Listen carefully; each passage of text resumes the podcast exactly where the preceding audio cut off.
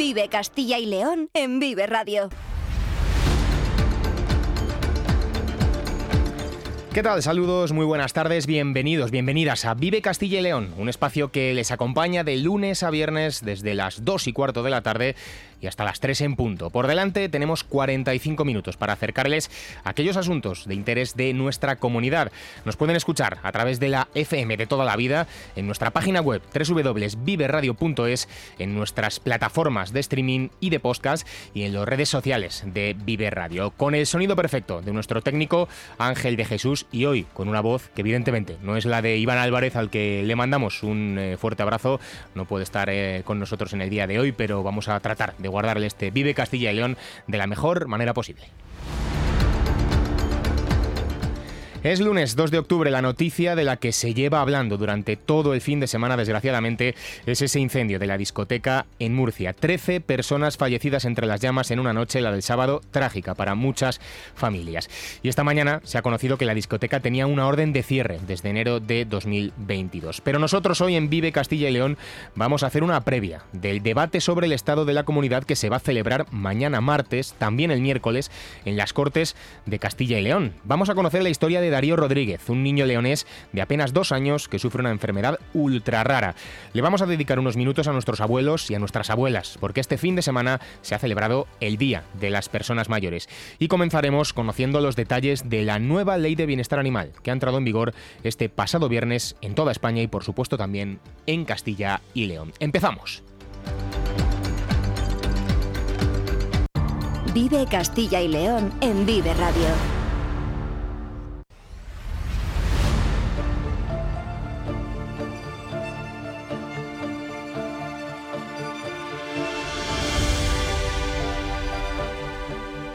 Desde el pasado viernes ha entrado en vigor en Castilla y León y por supuesto también en el resto del país la nueva Ley de Bienestar Animal. Una ley por la que el sacrificio de animales abandonados, eutanasiar a un perro excepto por extrema necesidad y bajo supervisión veterinaria, comprar mascotas en tiendas o internet, las peleas de perros o dejar a un perro atado a una farola queda totalmente prohibido desde este pasado viernes con la entrada en vigor de esta nueva ley de bienestar animal, que facilita, eso sí, el acceso libre con perros, gatos y hurones a toda clase de establecimientos.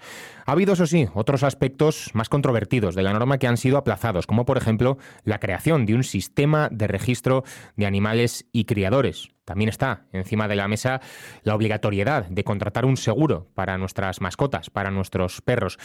Algunos aspectos que todavía están por aclarar a pesar de que, como decimos, la ley ya ha entrado en vigor el pasado viernes. Una tramitación que no ha estado exenta de polémica con diferentes valoraciones en el plano negativo por parte de algunos eh, colectivos importantes en esta materia. Y uno de ellos, sin ninguna duda, quizá el más importante, pueda ser el mundo de los veterinarios. Y para hablar de esta nueva ley de bienestar animal está ya con nosotros el presidente del Consejo de Colegios Oficiales de Veterinarios de Castilla y León, Luciano Díez. Señor Díez, ¿qué tal? Buenas tardes. Buenas tardes. Bueno, como decíamos, eh, hay que hablar de esa nueva ley de bienestar animal que entró en vigor el pasado viernes en todo el territorio nacional y le quiero preguntar, eh, en primer lugar, como presidente del eh, Consejo de Colegios Oficiales de Veterinarios de Castilla y León, por una valoración de, de la opinión que le merece esta, esta ley antes de entrar en más detalles. Bueno, es una ley bastante incompleta, muy discutida. Hay que tener en cuenta que, bueno, se hizo más bien desde un punto de vista muy ideológico y teniendo muy poco en cuenta las opiniones de los profesionales que estamos en el campo de la sanidad y el bienestar animal. El Consejo General de Colegios Veterinarios siempre se ha quejado de que nunca se le consultó en los preámbulos ni se le hizo caso de las alegaciones y aunque bueno, ahora aparentemente hay conversaciones de cara a los reglamentos, pues lo que es la ley en sí, pues estamos poco de acuerdo porque no y parece ser que en general no, yo creo que menos los criadores de perros, casi todos los demás organismos deben estar en desacuerdo con la ley. Sí, sí, que le hayamos hecho al, partido animalista, por ejemplo, a Pacma sin ir más lejos, que, que, cargaba duramente, además, contra esta ley. Llama la atención, ¿no? Que precisamente eh, alguien como, como Pacma, que precisamente es un partido por y para eh, la defensa de los animales, ustedes que también, evidentemente, como veterinarios que son, pues también están implicados a más no poder con el bienestar animal, llama mucho la atención esto, ¿no? Que, que no salga una ley de este calado con el beneplácito, llamémoslo así, de, de todas las partes importantes e implicadas. Yo diría que de nadie, solamente de quien la ha hecho, y ya le digo, leyéndola, los únicos claramente beneficiados son los criadores profesionales de perros, aparentemente. El resto está todo el mundo en desacuerdo. Ayuntamientos, colectivos veterinarios, eh, tiendas de animales, eh, protectoras de animales, asociaciones como PACMA o partidos. Aquí todo el mundo está en contra. Mm, por algo será. que coincidamos gente que opina tan distintamente unos de otros, todos que está mal, por algo será. Mm. ¿Será mejorable con el reglamento? Esperemos. Claro, eh, usted, eh, Luciano, nos hablaba al principio y, tildaba en esa primera exposición que nos hacía de la ley de incompleta. Eh, desde su punto de vista, por centrarlo ya en el caso del colectivo de los colegios profesionales y de oficiales de veterinarios, ¿por qué creen que esta ley está incompleta? Es incompleta y es un poco contradictoria. Por un lado, habla de de cierto tipo de obligaciones que tienen un calado económico muy grande, pero no hay dotación presupuestaria ni la va a haber. Hay que hacerlo con lo que hay sin pensar en que se va a gastar más. Por otro lado, mm, es una ley para todos los animales, digamos, de compañía, que excluye en teoría a unos, aunque luego los vuelven a... Están excluidos, pero les marca obligaciones posteriores, está contradiciéndose porque, como usted ve, la fase inicial excluye a los perros de caza, de trabajo y demás, y sin embargo luego después les marca unas obligaciones que en teoría no tienen que cumplir porque están excluidos. Lo cual es incongruente que cierto tipo de perros estén excluidos de la ley. Deberían estar todos. Las mascotas deberían estar todos. Que algunos tengan unas matizaciones particulares porque no son animales de compañía, tienen una función de trabajo o de ayuda a gente necesitada, como los invidentes, perros de, guarda o de custodia o de, de que trabajan con la policía, el que tengan unas matizaciones independientes de los animales exclusivamente de compañía es lógico porque son animales que tienen otra función y bueno, pues tienen otras necesidades. Pero deberían estar todos bajo el amparo de la ley porque todos tienen derechos a un buen trato y dentro de sus peculiaridades de uso como, como función que tienen esos perros, pues eh, con el mayor bienestar posible. Eh, en este sentido, eh, como nos está contando, ustedes no están eh, satisfechos con el grueso de la nueva ley de bienestar animal, pero ¿hay algo en lo que sí creen que, se avance y que se vaya a mejorar dentro de esta ley? Que ya digo, no, no, no están ustedes muy de acuerdo con ella a grosso modo, pero ¿hay alguna particularidad que sí les parece acertada? Bueno, vamos a ver si se la idea de unificar un criterio de datos accesibles en los registros y de unificar el criterio de que se registren en toda España el mismo tipo de animales, es decir, actualmente los perros sí es obligatorio registrarlos en toda España, pero por ejemplo los gatos en unos sitios sí y en otros no, los hurones lo mismo en unos sitios sí y en otros no, otro tipo de mascotas voluntariamente en unas comunidades autónomas se puede inscribir y en otras no sé si podrá o no. Quiero decirle, unificar un criterio está muy bien y que los datos que aparezcan cuando uno lee el microchip de esa mascota sean los mismos en cualquier parte de España para que sea más fácil localizar a su dueño en caso de extravío o de abandono, está muy bien. Hay cosas que están muy bien. Pero luego, por otro lado, si uno lee al detalle la ley, se da cuenta de que eso de los registros precisamente es uno de los pocos artículos que no es ley marco de obligado cumplimiento en toda España. Mm, es un absurdo pretender unificar un registro y crear un registro y no obligar a que sea de obligado cumplimiento porque, claro, está en manos de las comunidades autónomas ya transferido y por otro lado no lo ponen bajo el paraguas de ni de salud pública ni de sanidad animal, que sería lo que le daría al Estado la competencia de poder hacer obligatorio eso. Mm, yo ahí eso no lo acabo de entender, es decir, voy a crear un registro obligatorio, pero el artículo de la ley, la ley dice que no es obligatorio, solo es para el ámbito de las funciones estatales y no están obligadas las comunidades autónomas. Yo ahí bueno, pues si alguien no entiende que me lo explique, que yo francamente lo veo eh, mal. Por otro lado, lo que se ha entrado en vigor automáticamente es el que si llega a haber presupuesto, eh, el ministerio correspondiente se hará una reserva presupuestaria para ayudar a quien él considere que cumple la ley o eh, vamos, que no hay un presupuesto para ayudar a los ayuntamientos, pero darán ayudas a aquellos que lo soliciten y vayan de acuerdo con los requisitos que ellos pongan. Son dos cosas un poco, un poco raras, quiero decirle. Lo normal es que se marcara en el presupuesto del Estado una línea de ayudas para todos los ayuntamientos, genérica, y un incremento presupuestario y no decir que se hará sin incremento presupuestario, pero habrá una reserva en este ministerio para dar subvenciones. No sé, no hay cosas que, que a ver el reglamento cómo las desarrolla, porque ahora están muy en el aire, aparte de que, claro, muchas cosas no han entrado en vigor, ha creado mucha confusión, ha habido mucha propaganda, por ejemplo, de las compañías de seguros para que la gente se haga seguros, cuando como no está reglamentado todavía no sería obligatorio aún. Mm, ha habido muchos malentendidos por ese lado también. Eh, hay mucha incompresión por la gente que tiene mascotas que ni están ni son perros, gatos y hurones y, y, no están en la lista de prohibidos. ¿Qué va a pasar con sus mascotas? Y algunos que tienen incluso registradas a lo mejor en alguna autonomía animales que están en la lista de mascotas prohibidas todavía están más temerosas ¿Qué va a pasar con sus mascotas? Si van a tener que abandonarlas, si les van a obligar a sacrificarlas, si se las van a retirar, si las van a llevar a un santuario. Hay muchas cosas que han creado mucha confusión e inquietud en la gente amante de los animales que tiene mascotas. Claro, porque de los animales, de las mascotas más, más clásicas, eh, ¿cuáles están prohibidas dentro de esta nueva ley? Por ejemplo, alguna que pues esté más menos normalizada y, ahora entre en esta ley como prohibida.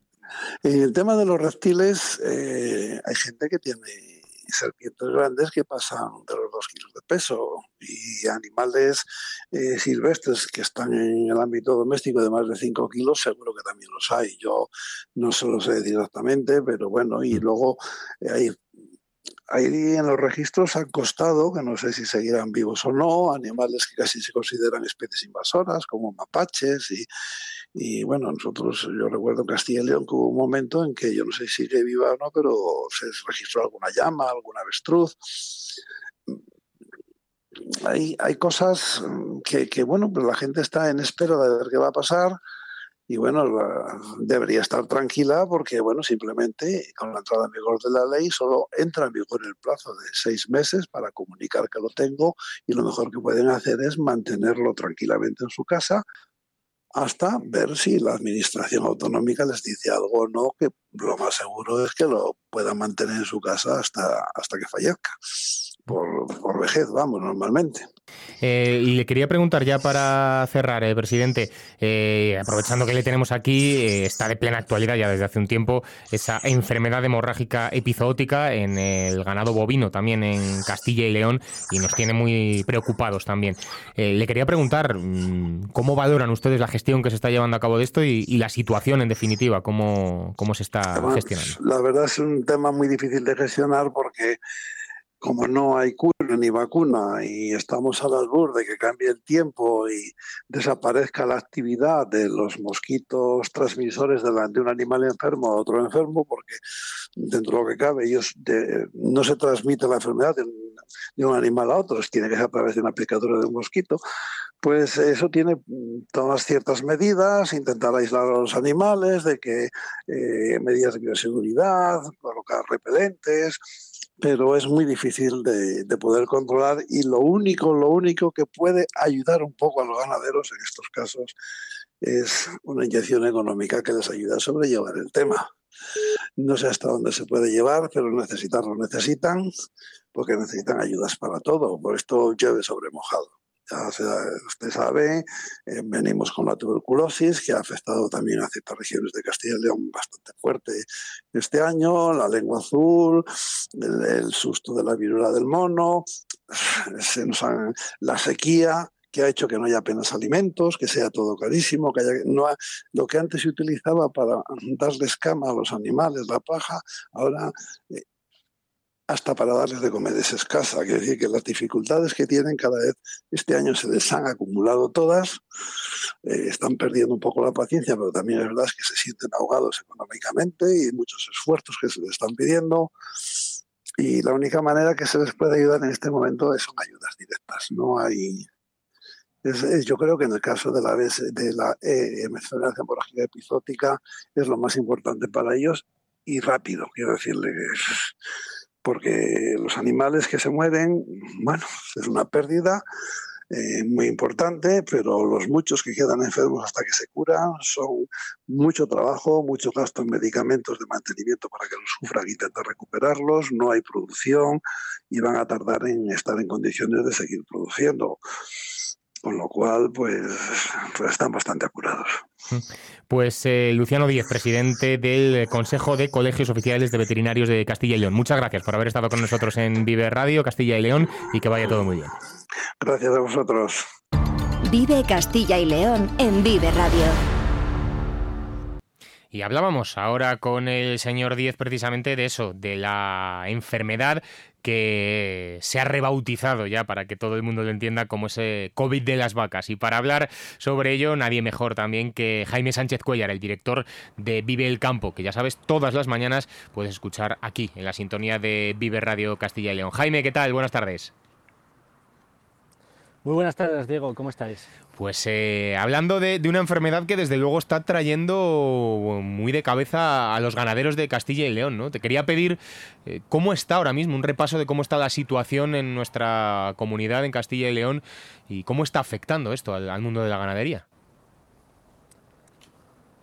Pues como hablabais con el presidente del Colegio de Veterinarios, es una situación eh, realmente complicada eh, sobre todo porque los eh, ganaderos están viendo que eh, no tienen medios, digamos, para poder afrontar y hacer frente a, esta enfermedad que se esperaba que tuviese menos incidencia, menos incidencia de la que está teniendo. realmente ahora mismo en Castilla y León hay focos activos en todas las áreas de la comunidad, salvo en León, en Palencia y en Soria, aunque los casos eh, más graves se están dando en las provincias de Zamora, Salamanca, Ávila y Segovia. Eh, los datos los actualiza cada semana los miércoles el Ministerio de Agricultura. Eh, los datos del miércoles pasado, de la semana pasada, indican que hay menos de 40 focos, no llegan a 40 focos en Castilla y León y que no habrían aumentado en la última semana. Eh, y la, enfermedad se está expandiendo ahora más eh, quizás por el, norte, por el norte del país, por las comunidades de Cantabria, La Rioja, Navarra. Aún así, eh, como digo, los casos son muchos más de los que se esperaba en un principio. El Ministerio había hablado al principio de que habría una mortalidad inferior al 1% y un índice de morbilidad de, animales enfermos eh, inferior al 10% y los datos oficiales en principio indican que se está superando eh, estos porcentajes, sobre todo en algunas explotaciones de forma puntual. Hay explotaciones con muchos casos, eh, con un índice elevado de, casos entre su ganado. por darte una cifra, los datos oficiales de la Junta de Castilla y León hablaban de unas 2.000 perdón, de unas 1.500 eh, eh, vacas fallecidas en, toda Castilla y León ¿Mm? y eh, datos de los ganaderos datos de los ganaderos de Salamanca apuntan a que serían 2.500 solo en la provincia de solo en la provincia de Salamanca. Pues desde luego que es un asunto que nos tiene muy preocupados también y que el mundo de la ganadería en Castilla y León es fundamental, así que veremos cómo evoluciona todo y estaremos, por supuesto, atentos a esa última hora todos los días a partir de las 7 y 10 de la mañana y hasta las 8 menos 10 con eh, Jaime Sánchez Collar, director de Vive el Campo aquí en eh, Castilla y León. Jaime, muchas gracias por haber estado con nosotros este ratito en Vive Castilla y León. Ha sido un placer, un saludo. Vive Castilla y León en Vive Radio. En Vive Radio tienes una cita con Robin Cootsy de lunes a viernes. Desde las 6 a las 8 de la tarde. a las 8 de la tarde. Vive la música. Vive la música. Vive los éxitos. Vive los éxitos. Vive el recuerdo. Vive el recuerdo. Vive Radio con Robin Cootsy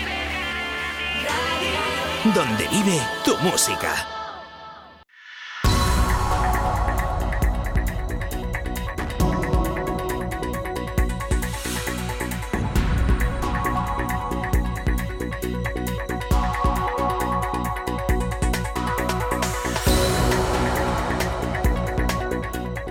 Continuamos en Vive Castilla y León, lo hacemos con el que va a ser, sin ninguna duda, el tema político de la semana, porque mañana en la sede de las Cortes de Castilla y León en Valladolid se va a celebrar el eh, debate sobre el estado de la comunidad, el primero al que se va a enfrentar eh, Alfonso Fernández Mañueco en su gobierno con Vox, segundo ya desde que accedió a la presidencia de la Junta de Castilla y León. Y para conocer todos los detalles de esta sesión, de este debate que se va a celebrar mañana en las Cortes, está con nosotros David Alonso, que es periodista jefe de la sección del área de Castilla y León de los periódicos del Grupo Promecal. David, ¿qué tal? Buenas tardes. Buenas tardes, Diego, ¿qué tal? Bueno, pues ya contando o descontando las horas para ese debate que va a tener lugar eh, mañana, antes de entrar en materia propiamente dicha, eh, ¿cuál es la organización? ¿Cómo va a estar distribuido y organizado? Ese debate? Pues vamos a, recordar un poco cómo se organiza este debate, porque como bien has comentado, es el segundo debate que va a haber eh, en la era Mañueco y el primero que hay en tres años, eh, debate sobre el estado de la comunidad aquí en Castilla y León. Y es un debate que, bueno, eh, se va a iniciar mañana a las 12 de la mañana, es decir, faltan menos de, 24 horas para que arranque. se va a arrancar, con, para, va a iniciarse con la intervención del presidente Fernández Mañueco, que es una intervención sin límite de tiempo. A, la, gente le recordará pues lo que ha ocurrido la semana pasada en el Congreso con Núñez Feijóo que la intervención del presidente no tiene límite de tiempo, pero bueno, el, último debate suyo, la última eh, vez que acudió a las Cortes para este debate fue en 2020 y duró una hora y diez minutos, hora y cuarto, con lo cual prevemos que esa, intervención de Fernández Mañueco se irá hacia la una y cuarto, se suspende la sesión y luego ya se retoma a las tres y media de la tarde con la intervención de los grupos, que cada grupo parlamentario tiene 30 minutos para eh, replicar al, presidente y luego hay dúplica del presidente y del, y del propio grupo eh, parlamentario. Como te comentaba, va a arrancar el, el PSOE, va a arrancar Luis Tudanca. Y bueno, pues eso va a ser la jornada de mañana. Eh, cuando acaben los grupos de, de intervenir, se, suspende la sesión y se retomará de nuevo el miércoles, también a las 12 de la mañana, en donde se van a, debatir las propuestas de resolución, que digamos que es pues lo que cada grupo político propone para mejorar eh, para avanzar en Castilla y León, lo que hay que hacer o lo que hay que mejorar o lo que hay que, eh, pues bueno, normativas que se pueden sacar adelante. De hecho, eh, la única pista que tenemos de por dónde pueden estas resoluciones son las que ya anunciaron que, van a presentar PP y Vox, que son los dos eh, partidos que sustentan la Junta de Castilla y León, que van a ser 60 propuestas eh, destinadas, eh, tampoco detallaron mucho por dónde iban los tiros, pero bueno, dijeron que son para defender al mundo rural, al sector primario, a las pymes y, y a los autónomos. Bueno, pues son algunas de, las claves que, podemos esperarnos de, este debate por parte del Partido Popular. Eh, hay muchas también por parte eh, del, Partido Socialista, pero, pero creo que también en breve em, vamos a escuchar un sonido de, Raúl de la Hoz, pero antes de eso, David, de algún, algún asunto que se nos quedaba en el, en el tintero. Sí, no, simplemente vamos a hacer también, ya hemos explicado la parte organizativa, si quieres vamos a, a, contar a, los oyentes cómo llegan los principales grupos parlamentarios a, este debate, que un debate que además ha sido, pues, em, ha generado mucha polémica porque el, reglamento de las Cortes establece que tienen que celebrarse durante el, periodo de sesiones que va de, enero a junio. Pero recordemos que, bueno, estamos en octubre, no se ha celebrado en ese periodo de sesiones, evidentemente, porque eh, desde la Junta eh, argumentaron que la proximidad de, de las elecciones generales del del pasado mes de julio eh, podía enturbiar o hacer que no se debatiera en las Cortes de Castilla y León, sino de Castilla y León, sino que se hiciera con un prisma más nacional. Entonces se, ha apartado hasta, se ha aplazado hasta, hasta, este, hasta este mes de octubre. El PP, del PP insisten en que llegan con, con la mano tendida al resto de grupos parlamentarios, que bueno, que siempre es un poco lo que se suele decir desde los que están en, en el poder y que Fernández Mañueco lo que va a hacer es un balance de su año y medio, ya casi dos años, de gobierno con Vox y también va, pues, eh, digamos, a tirar eh, hacia el futuro, eh, hacia dónde quieren caminar Castilla y León.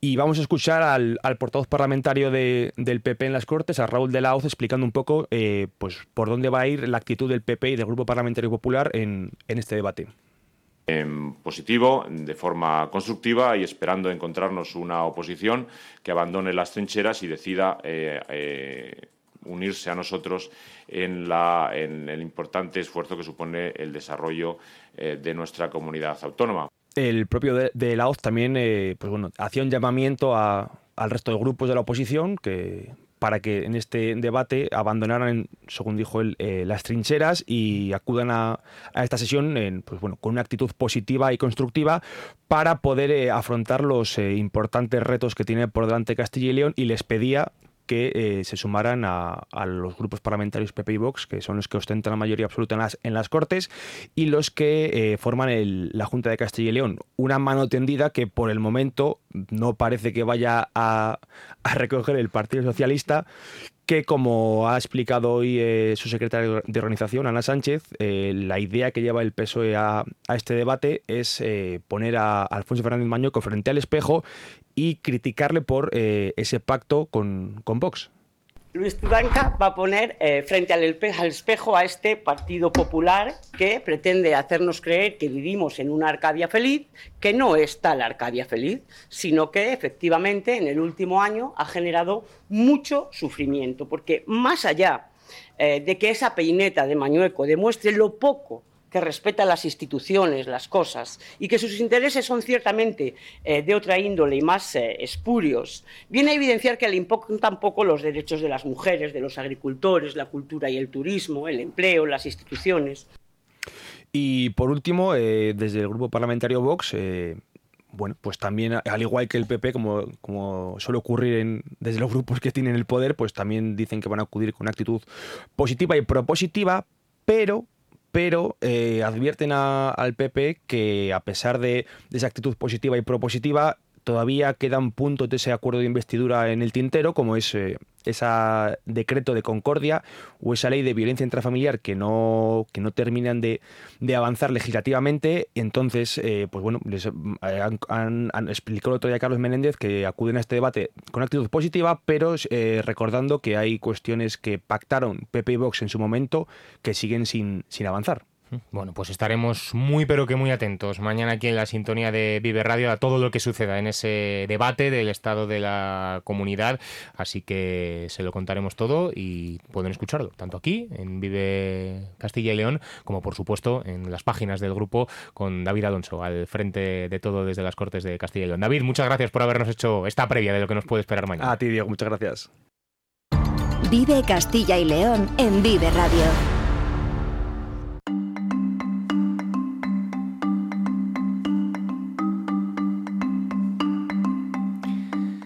Suban el volumen de la radio y pongan atención a la siguiente historia, porque merece la pena escucharla.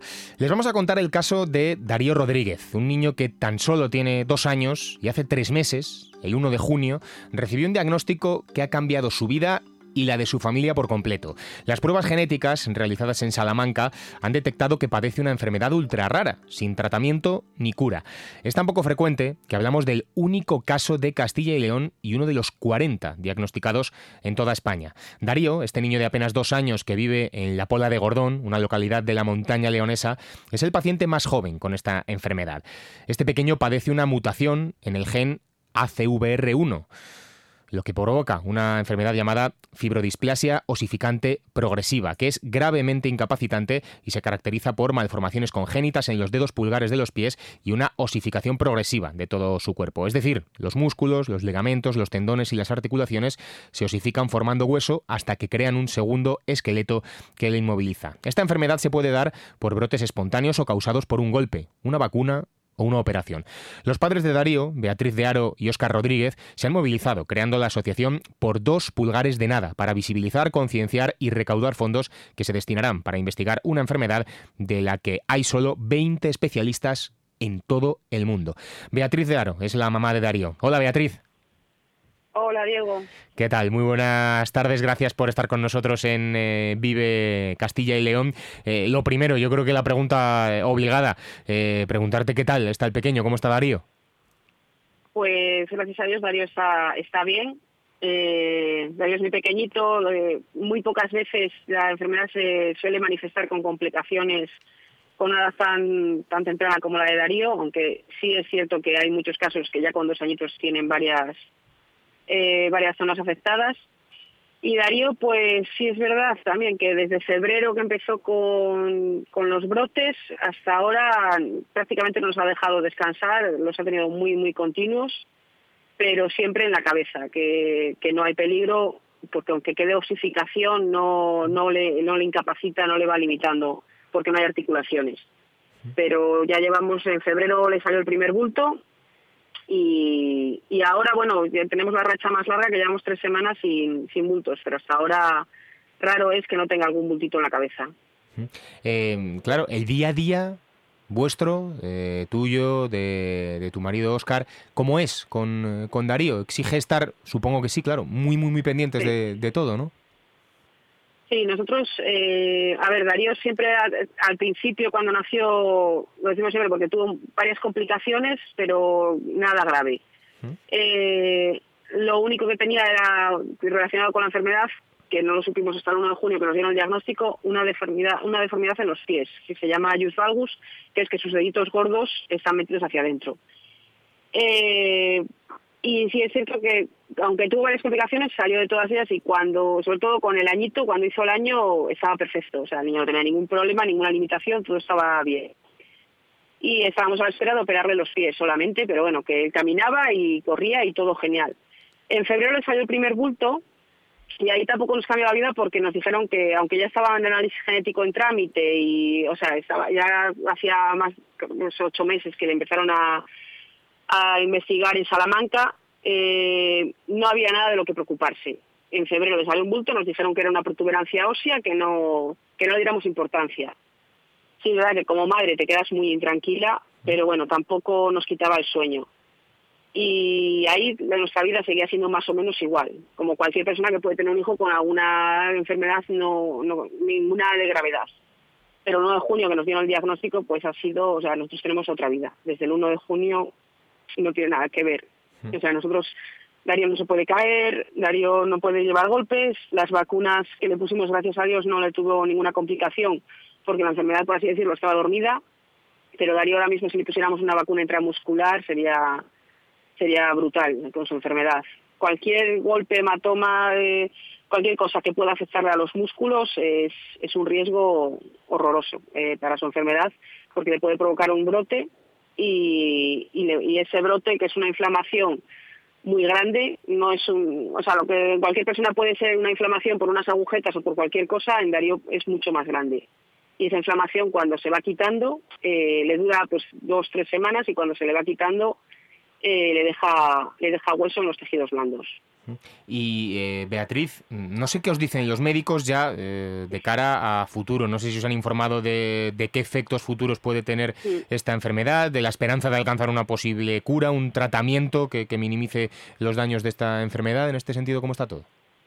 Sí, a ver, los médicos, el primer diagnóstico fue demoledor. Eh, o sea, desde entonces hasta ahora hemos ido viendo la luz porque porque cuando nos dieron el diagnóstico era todo, como siempre digo, ellos lógicamente te ponen en todas las situaciones que se puedan dar y lógicamente te ponen lo peor. Te hablan de esperanza de vida, te hablan de limitaciones y te hablan de que tu hijo con 20 años es muy probable, o sea, la mayoría de los casos con 20 años están en silla de ruedas, muchas veces mucho antes y, y hay niños ya eh, que antes de llegar a la edad adulta de desarrollarse ya tienen muchas limitaciones.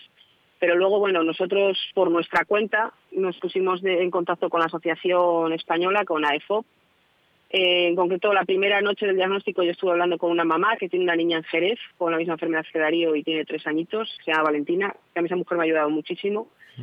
Y la Asociación Española AEFOP también. Y luego está IFOPA, que es la Asociación Internacional, y a ver, en estos casos los médicos hemos tenido una ayuda brutal. Eh, hay un especialista en el Ramón y Cajal en Madrid, que es, para nosotros es nuestra salvación. Yo le mando un correo a su correo personal, me contesta enseguida. Tenemos el contacto con, con el Hospital de León, con el equipo de reumatología, que es donde Darío está derivado.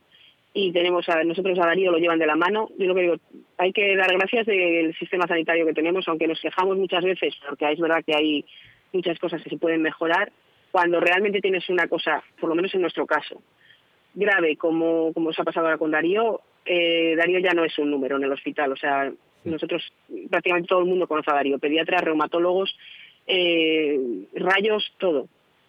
Y tenemos una gran suerte. Lo que pasa es que, bueno, sí es verdad que cuando hablas con médicos y hablas con con mamás eh, de hijos que igual ya tienen 20 años, pues es, eh, yo al principio es lo único que hacía, estuve dos o tres semanas contactando con gente de Estados Unidos, de Inglaterra, a través de las redes, que, que son maravillosas en estos casos, porque porque te dan una información que no te puede dar un médico al final, que es el día a día de, gente que está en lo mismo que tú. Y, y los, las primeras semanas era lo único que hacía y sí es cierto que mi marido, por ejemplo, eso lo ha dejado a mí, como lo hacía yo, pues él ya no lo hacía y, y a mí me estaba quemando la vida, o sea, porque porque ves ves en lo que va a acabar y aunque te ayuda mucho y te, tenemos que tener toda esa información, es muy duro. Es muy duro ver el futuro de tu hijo al final. Sí, seguro Pero que, bueno. que sí. Porque, Beatriz, eh, vosotros habéis creado también una asociación por dos pulgares de nada, eh, la habéis eh, llamado, y yo creo que también nuestra labor es eh, ofrecerte estos micrófonos para explicarle a la gente, a los oyentes de Vive Castilla y León, cómo se puede eh, colaborar con, eh, con la asociación y cómo os pueden también a vosotros echar una mano. Eh, nosotros ya solamente con algo que no le cuesta nada a nadie es difusión. O sea, eh, con que se dé visibilidad ya nos están ayudando muchísimo. Eh, nosotros sabíamos que era muy importante la visibilidad. Como padres lo, que pensábamos era el desamparo de que hay tan pocos casos, quién va a mirar para nosotros y cuanto más se conozca, eh, más fuerza vamos a hacer. Pero cuando nos hemos metido en la asociación, que ha sido la mayor terapia que hemos podido tener, porque eh, estamos viendo muchísimas cosas súper bonitas. O sea, dentro de todo este horror, la ayuda de la gente. Eh, sobre todo nosotros vivimos en un pueblo. Eh, todo lo que se está volcando la gente con nosotros, todo lo que nos está ayudando, al final te da ayuda, o sea, te ayuda a sacar más fuerzas. El pensar que Darío cuando mire atrás, eh, sea más mayor, va a ver que hemos luchado y que hemos hecho todo lo que está en nuestra mano, que no nos va a quedar nada por hacer. Y para eso la, la visibilidad es muy importante. Pero cuando ya nos hemos metido en esta, en este mundo, eh, nos hemos dado cuenta de que era aún más importante de lo que pensábamos, porque yo conmigo ya han contactado dos personas eh, que tienen la enfermedad, que tienen el diagnóstico desde hace muchísimo más tiempo que Darío y que están desamparados. Una, una niña tiene 21 años y está en República Dominicana y hay un hombre que hace poquito llamó al Ayuntamiento de Pola de Gordón, tiene un niño de 22 meses que todavía es más pequeño que Darío. Ese niño tiene ya no mueve el cuello, tiene la espalda muy, tiene muchas complicaciones y el hombre no sabía ni que tenía que darle corticoides. Con lo cual, bueno, a través nuestro le pusimos en contacto con el especialista del Ramón y Cajal, le dieron unas pautas, ese niño ya está saliendo de un brote y ya solamente el sentir que estamos ayudando a otro niño como Darío, que ese niño va a ayudar a mi hijo el día de mañana si hay un ensayo clínico porque es un paciente más que se puede prestar un ensayo clínico. Eh, ya solamente con eso, el que la gente lo dé la visibilidad es súper importante. Eso, por eso es lo más importante, que no cuesta nada. O sea, digo que lo compartan en redes, que lo- nos sigan en Instagram, en Facebook. Es por dos pulgares de nada la asociación y, y esa es la primera ayuda.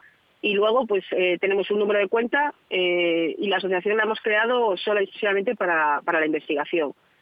Hay varios estudios eh, que están ya eh, están muy avanzados. Eh, nosotros, claro, todo esto era nuevo y entiendo que la gente que nos escucha no sabe tampoco, porque cuando dices, bueno, ensayo clínico, estudio, los ensayos clínicos son drogas que ya están y que tienen unos efectos secundarios que pasan varias fases. Eh, la fase 1 es en pacientes sanos, la fase 2 es en pacientes con FOB. ¿Cuál es el problema? Que cuando llegan a la fase 2 hay, eh, la muestra es tan pequeña y tan poca gente, y lo hacen a nivel mundial, casi siempre, en casi todos los ensayos clínicos, que, que se necesitan muchos pacientes para que progrese, ¿vale? Y la fase, cuando está en estudio, claro, si lo coge una farmacéutica que ve que funciona la droga y que invierte en ello, sería, sería fabuloso, pero claro, al haber tan pocos casos, ¿quién va a invertir? no sale rentable. Pues en eso es en lo que necesitamos dinero, porque hay, hay ensayos que son súper prometedores. En Asturias, en Oviedo, en un labora- eh, hay una investigación en curso que la han probado en ratones y el resultado es espectacular, o sea, reducen la formación de hueso en el 100%. No te curan, no, mi hijo va a seguir teniendo los brotes, pero si tuviera esa droga, eh, no tendría limitaciones. Al final no se quedaría encerrado en su propio cuerpo porque la formación de hueso se frenaría. Pero para eso se necesita dinero. Y por eso es por lo que hemos creado el número de cuenta para ese estudio y otro que hay en Oxford, que son los principales en los que estamos interesados en invertir todo el dinero que podamos recaudar. Porque es un proceso largo, al final hasta dentro de cinco años seguramente, aunque tuviéramos el dinero hoy mismo, tardaríamos en tener esa, ese ensayo clínico para Darío, pero yo lo que digo es que si con ocho años ya lo tenemos, si mi hijo llega a los ocho años con las menores limitaciones posibles, esta pesadilla se acabaría, porque sabríamos que ahí, eh, pues como el que es diabético y no tiene que pintar insulina, y tendría un tratamiento y tendría un futuro, y no, no tendríamos este temor de que, de que eh, va, va, a tener que ir renunciando cada día a más cosas. Pues eh, ojalá, Beatriz, que se consiga ese dinero, que la investigación avance y que Darío pueda tener un, un, futuro mejor. Así que Beatriz, muchas gracias por haber estado con nosotros en Vive Castilla y León y ánimo para ti, para tu marido y por supuesto para Darío. Un saludo. Muchísimas gracias a vosotros. Vive Castilla y León en Vive Radio.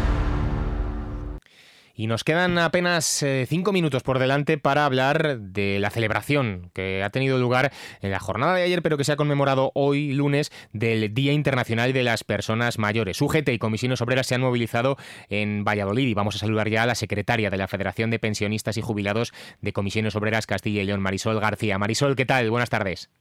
Hola, buenas tardes. Os habéis movilizado hoy en eh, Valladolid y yo creo que la pregunta clave es eh, cuáles han sido esas peticiones, esas demandas, esos cambios que, que demandáis desde comisiones obreras. Eh, mira, no, no solamente nos hemos movilizado en Valladolid, en todas las provincias de Castilla y León ha habido concentraciones para conmemorar el Día Internacional de las Personas Mayores y desde luego desde comisiones y también desde el sindicato de UGT estamos eh, reivindicando todos los derechos de las personas mayores. Los cambios, ya sabéis que la sociedad está en aumento la población mayor y cada día necesitamos más servicios, la mejora de los servicios sociales, la salud, la, o sea, la sanidad, la dependencia, mejoras en los cuidados en residencias, eh, las residencias, sobre todo residencias públicas, que haya más residencias públicas, la brecha en pensiones de las mujeres, que como sabéis, eh, las mujeres somos cuidadoras y hemos sido cuidadoras tanto de hijos como de padres, como de hijos en paro. Entonces, ha habido temporadas que no hemos trabajado y a la hora de cobrar la pensión cobramos un 34% menos que los hombres. Eh, envejecer de, de una manera digna, y también tenemos que reivindicar pues eso el bono social eh, la brecha digital en que tenemos las personas mayores sobre todo para acceder a bancos y a instituciones de manera digital y, desde luego lo que sí que optamos es envejecer en nuestra casa lo más tiempo posible, de una manera digna. Y luego hay un problema de la soledad no deseada, sobre todo de las personas mayores que en sus propias casas tienen barreras arquitectónicas y llega un momento que no pueden, no pueden salir de casa. Entonces, no sé si se me olvida alguna reivindicación más, pero creo que eso es lo que en general pedimos. Eh, no sé desde el eh, gobierno, que al final es el, em, el destino, digamos, de, de todas estas eh, demandas que, que, nos acaba de exponer Marisol, si hay algún tipo de buena sintonía, si les han dado alguna, pues eso, alguna pista de que sí pueda ponerse en marcha todo esto que ustedes demandan. A nivel nacional, eh, sabes que nosotros participamos en la mesa del diálogo social juntamente con, con la COE y con la UGT y el Gobierno, eh, y ahí sí que tenemos propuestas en esa mesa del diálogo social para que, bueno, podamos tener una ley de, de la atención, una ley integral de los derechos de las personas mayores donde esté garantizada toda la protección, eh, la, salud, la vivienda, la protección social, la protección jurídica, bueno, todas las reivindicaciones que tenemos. A nivel autonómico, pues mira, tenemos bastantes problemas a la hora de ponernos en contacto con el gobierno porque está todo bastante parado. Eh, sí que nos, nos hace llegar, eh, pues eso, en, en, agosto sé que se, se publicó eh, esto ¿cómo se llama esto? Un borrador para atención a las personas mayores, para atención a la dependencia, pero ahora está que, que desde luego lo pongamos en marcha. Para eso se necesita mucho dinero ¿eh? y claro, eh, los poderes públicos ya sabes que tiran para atrás y no tenemos, no, nosotros necesitaríamos que se pusiera eh, en marcha, pero claro, con más dinero de los de de las rentas de, o sea, del gobierno. Mm, pues estaremos atentos a todas esas reivindicaciones que se hace por parte de UGT, de Comisiones Obreras. Agradecemos a Marisol García, secretaria de la Federación de Pensionistas y Jubilados de Comisiones Obreras, Castilla y León, que nos haya atendido. Marisol, muchas gracias. Muchas gracias a ti. Y nosotros estamos alcanzando ya, poquito a poco, las 3 en punto de la tarde. Hasta aquí este programa de lunes en Vive Castilla y León. Mañana estamos aquí de vuelta otra vez a las 2 y cuarto de la tarde. Hasta luego. Bye.